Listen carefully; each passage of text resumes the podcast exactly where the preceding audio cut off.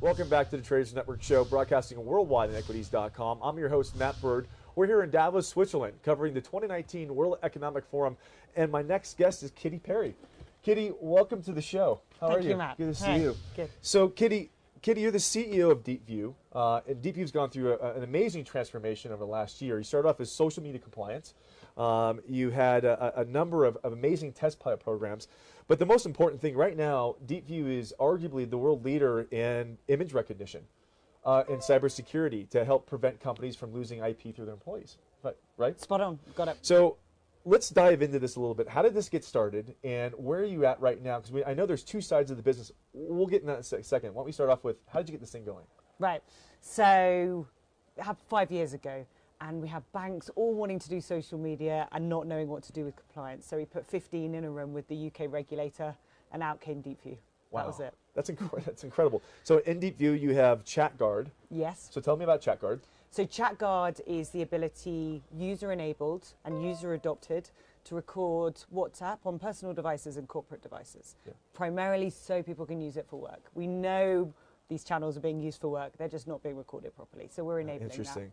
And then there's ImageGuard. that. Yeah, and that's the bit you've just talked about. That's the cool stuff. That's just that's the IP thing where if you're sitting at your desk and you're going taking a selfie at, at, at your cubicle, which we, we we've all done, and behind you is the you know iPhone 12 product launch that you inadvertently capture and then you post it on Facebook because you did a little selfie and all of a sudden product launch leaked, right? Yeah. That's essentially that's, that's what you're doing now. How does that work behind the scenes on your side? Tell me about some of the use cases you have right now. Yeah. So it's there's threefold how it works. We've got one, as you say, product leakage because on the whiteboard or whatever happens, there's detail of the product.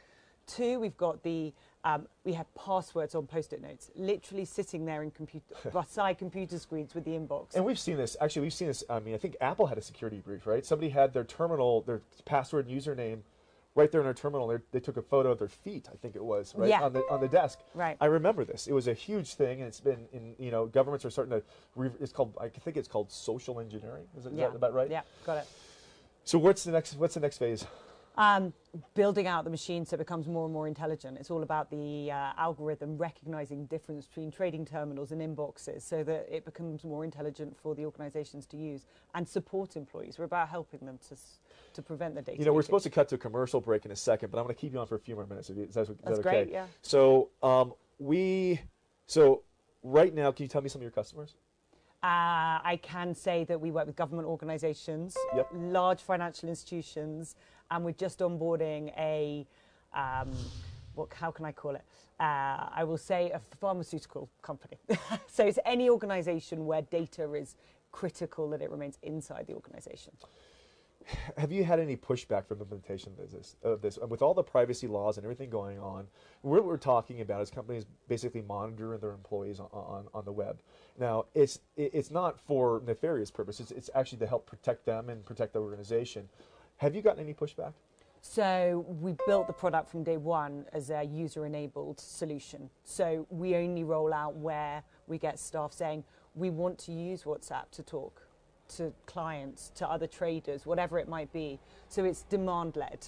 So hence incredible. The, that's the best way. And that's why you're getting such a huge adoption rate right Yeah. now. Yeah. That's amazing. Well, listen, I'd like to have you back tomorrow or maybe even Friday if, if you can. I know you're crazy busy on the street.